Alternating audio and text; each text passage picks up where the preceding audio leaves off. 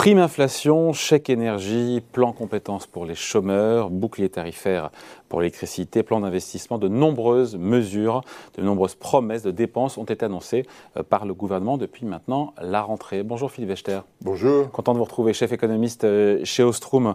Le Figaro a fait ses petits calculs, je ne sais pas si c'est juste. Euh, la facture atteindrait les 25 milliards d'euros, nous dit le quotidien en intégrant les 3,8 milliards d'euros de cette prime inflation annoncée euh, jeudi dernier par euh, le Premier ministre. Euh, est-ce que vous arrivez vous aussi à ce même calcul et qu'est-ce qui pèse le plus lourd dans la facture? Alors, avant de parler de chiffres, je pense qu'il faut bien distinguer deux choses. Il y a le, les, les phénomènes liés à l'énergie, au prix de l'énergie, et là-dessus, la politique économique ne change pas par rapport à ce qu'on connaît depuis euh, un an et demi. C'est-à-dire que euh, on a une reprise de l'activité qui est très vive dans le monde entier, avec des hausses de prix à peu près partout. Et euh, l'idée de que ce soit le, chèque inflation ou les, mesures sur le prix du gaz, c'est-à-dire cette ce choc sera temporaire. On le prend en charge temporairement, hmm. et puis ça reste une dépense publique. Ça reste, mais ça reste une dépense publique, mais la question, la question aujourd'hui sur le plan conjoncturel est d'observer que euh, l'économie française crée beaucoup d'emplois, euh, que ça va distribuer des revenus et que l'objectif est de maintenir cette dynamique. Si euh, d'un seul coup pour les 38 euh, millions de Français qui vont recevoir les, le chèque de, 100 mm. euros, la, situation se dégrade très vite. On, risque d'avoir une, dynamique d'activité qui Donc vous justifiez le bien fondé, encore une ah, fois, de ces mesures d'accompagnement. Mais ce n'est pas tellement le sujet, vous avez raison d'en parler. Oui, hein. mais je pense que c'est important. On, a, depuis, depuis le début de la crise sanitaire, mutualisé les chocs. Euh, on les paiera dans la durée. Et c'est ça qui, euh, qui aujourd'hui est, essentiel à, comprendre. C'est-à-dire qu'on ne peut pas faire l'hypothèse que chacun d'entre nous euh, va ajuster à son échelle les chocs de l'économie mondiale. En même temps, il y a une question de ciblage. On va pas revenir, on a déjà eu ce débat-là, mais le ciblage sur cette, sur cette prime inflation est comme discutable. Je veux dire que 38 millions de personnes la touchent, plusieurs personnes par foyer possiblement même s'ils n'ont pas de voiture, ils ne s'en servent pas pour aller travailler, c'est quand même problématique. On en préférait que ce soit plus ciblé, quitte à ce qu'on puisse taxer ça d'usine à, gaz. Hein. Oui, non, mais euh, le, processus. Mais c'est pas le sujet du jour. Mais... c'est pas le sujet, mais, euh, mais c'est vrai que c'est.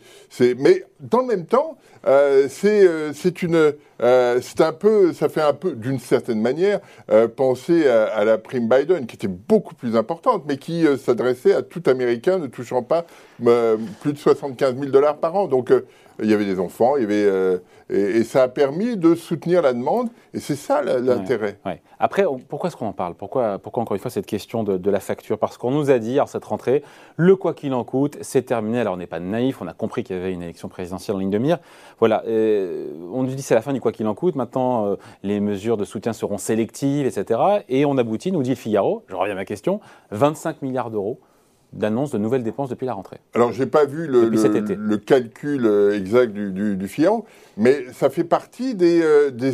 Pour moi, ça fait, on est encore dans l'ajustement dans euh, post-crise. La crise euh, sanitaire n'est pas terminée. On le voit à tous les échelons, que ce soit sur le prix de l'énergie, que ce soit sur les embouteillages qu'on voit dans tous les ports euh, aux États-Unis, en Chine ou en Europe. Tous ces facteurs montrent que l'économie n'a pas retrouvé son allure normale et que de ce fait-là, elle est encore très fragile. Qu'est-ce qu'on fait dans, ce, dans cette situation? Est-ce qu'on dit aux, entreprises, est-ce qu'on dit aux ménages, débrouillez-vous Si vous payez le, le, prix de l'essence très cher, le prix du fuel très cher, euh, tant pis pour vous. Euh, ou est-ce que, et, en faisant l'hypothèse que euh, demain, c'est-à-dire en 2022-2023, les choses vont se, vont se normaliser. C'est ça l'hypothèse. Si effectivement le prix du gaz ou de l'électricité continue de progresser, ou de, de, du pétrole continue de progresser fortement, ces mesures ne seront plus viables, très clairement. Évidemment. Après, encore une fois,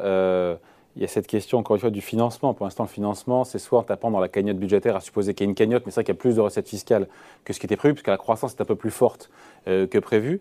Euh, derrière, si c'est financé par de la dette ou du déficit, ça veut dire qu'un jour ou l'autre, il faudra bien les, le payer. Donc ce qu'on touche aujourd'hui en prime, en chèque, on le repérera en impôt demain ou après-demain. Ou pas.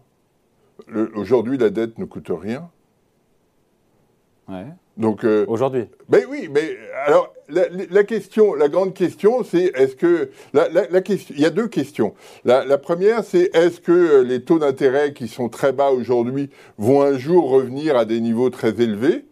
Ceux qu'on a en tête à 4, 5, 6% Pour l'instant, on ne peut pas du tout faire mm. cette hypothèse-là. Mm. Ça, c'est le premier point. Et le deuxième point associé, euh, qui pourrait aller dans ce sens-là, c'est est-ce que euh, ce mouvement qu'on observe est un mouvement euh, temporaire ou est-ce que c'est quelque chose de permanent? Si c'est permanent, on va avoir effectivement des taux d'intérêt nominaux plus élevés. Si ça ne l'est pas, rappelez-vous, avant la, avant la crise sanitaire, la croissance était modeste, l'inflation réduite et les taux d'intérêt négatifs.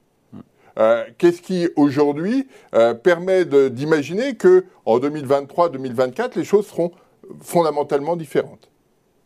Si ce n'est que, effectivement, immédiatement, là, parce que l'économie est en rattrapage, parce qu'il y a des, euh, des, tensions qui s'opèrent, etc., on a, des, on a des, effets qui sont assez forts. Et l'autre point, quand même, qu'on doit souligner sur ces, euh, sur ces mesures, c'est que euh, ça permet de couper l'herbe sous le pied, d'une certaine manière, aux négociations salariales. C'est-à-dire que euh, le gouvernement mutualise. Il y a un billard à trois bandes là Oui, oui, il y a un billard à trois bandes parce que le, risque, on le voit bien aux, États-Unis, mais on le voit aussi en Allemagne. Il y a des revendications, elles sont moins fortes en, France, mais il y a des revendications salariales assez fortes de dire euh, voilà, les, prix, le prix de l'énergie augmente, mm. euh, améliorons notre, notre situation avec, avec des hausses de, de salaire. Mais cette situation-là. Syndicats qui négocient notamment dans l'industrie en Allemagne, après il faut voir si ces hausses de salaire se transmettent dans le reste. Exactement de l'industrie et dans les services. On est bien d'accord. Et ça, c'est une autre paire de manches. C'est une autre paire de manches. Mais on, voit bien le, point. Mais si déjà les ménages ne sont pas pénalisés par euh, euh, cette situation. Mais vous m'emmenez sur autre chose, là mais Philippe, ça qui est important. Moi, ce qui m'intéresse, c'est encore une fois, alors, euh, sur, prenons euh, de au, Figaro et, et, ses 25 milliards d'euros de dépenses nouvelles. Pour vous, euh, elles se justifient prises séparément et elles se justifient d'un point de vue conjoncturel, même si on nous a dit encore une fois, le quoi qu'il en coûte, c'est fini. Mais le quoi qu'il en coûte n'est jamais fini.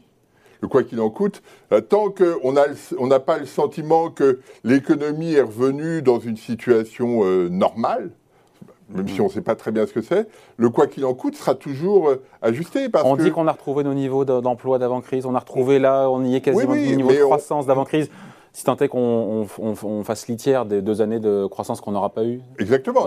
on, a euh, euh, la, politique économique menée en Europe, hein, c'est pas spécifique à la France, a permis de, limiter le risque, de revenir assez vite, plus vite qu'on l'imaginait sur euh, les niveaux d'activité d'avant-crise. Et, et il, ne faut pas aujourd'hui prendre le risque de voir cette, cette situation se fragiliser euh, et créer une, une, incertitude supplémentaire. Mm. Donc euh, euh, revenons dans, le, dans la bonne trajectoire. Et puis, la bonne trajectoire, c'est 5% l'année prochaine. En termes de déficit public, on sera à 5%. Bruno Le Maire nous dit qu'il n'y a pas de, de, dérapage budgétaire. on est quand même à 5% de déficit public avec 6, 6 de croissance cette année et 4 l'an prochain. Je, dis, mais, euh, oui, oui, non, mais je ne dis pas qu'il n'y a pas de problème budgétaire. Le problème budgétaire, il est que euh, là, les mesures qui ont été prises sur, euh, sur le chèque essence, etc., sont des mesures temporaires. Donc ça, euh, c'est plutôt, on voit bien que le, caractère conjoncturel. La vraie difficulté sur les finances publiques françaises, c'est qu'il euh, y a beaucoup de mesures qui ont été prises, soit de baisse d'impôts, soit de hausse de dépenses, qui sont permanentes. Mm. Ce qui fait que même si la croissance demain est très forte, on aura toujours un déficit public euh, très important. Et ça, c'est problématique, parce que si euh, je ne sais pas, en 2025, il y a un nouveau choc euh, sur l'économie, euh, je ne sais lequel, et quelle capacité on aura à réagir à ce moment-là? C'est ça la, vraie difficulté de la politique économique en France aujourd'hui. Et cet exécutif, on finit là-dessus, qui tape entre guillemets dans la cagnotte budgétaire, puisqu'il y a un surplus de recettes fiscales lié au rebond de l'activité, donc des recettes fiscales qui vont avec. On parle de plusieurs milliards, 10 milliards sur 2021, sur 2022. Euh, rien n'est réaffecté au, désendettement, tout va justement au financement de ces mesures euh, catégorielles ou, justifiées d'ailleurs d'un point de vue euh, conjoncturel pour l'instant, on verra ce, qui, en sera fait, mais très, clairement, le but du jeu, c'est de, faciliter le, retour à la normale. L'endettement, compte tenu des niveaux de taux d'intérêt, tant qu'on n'anticipe pas une inflation forte et durable, c'est pas très grave de s'endetter. Je pense que là-dessus, il faut être, il faut être clair. La, question de l'endettement, dans une économie qui est toujours en difficulté, malgré tout, euh, c'est pas, c'est pas très grave tant que euh, les taux d'intérêt sont. Pour vous, l'économie est toujours, est toujours en difficulté, encore une fois, alors qu'on a retrouvé nos niveaux d'emploi, de croissance, de prospérité d'avant-crise. Oui, mais on est, euh, on a perdu deux années de croissance. Donc le, niveau d'activité, on revient sur 2019. Mais on a perdu. Entre-temps, il y a euh, euh, des gens qui sont arrivés sur le marché du travail, etc. Donc euh, on a un, nouvel équilibre à trouver. Et ce nouvel équilibre, eh bien, le, gouvernement décide de l'accompagner. ça peut avoir du sens dans la continuité de ce qui a été fait depuis deux ans. Allez, explication point de vue signé Philippe Wechter, chef économiste d'Ostrom. Merci Philippe. Merci. Bye.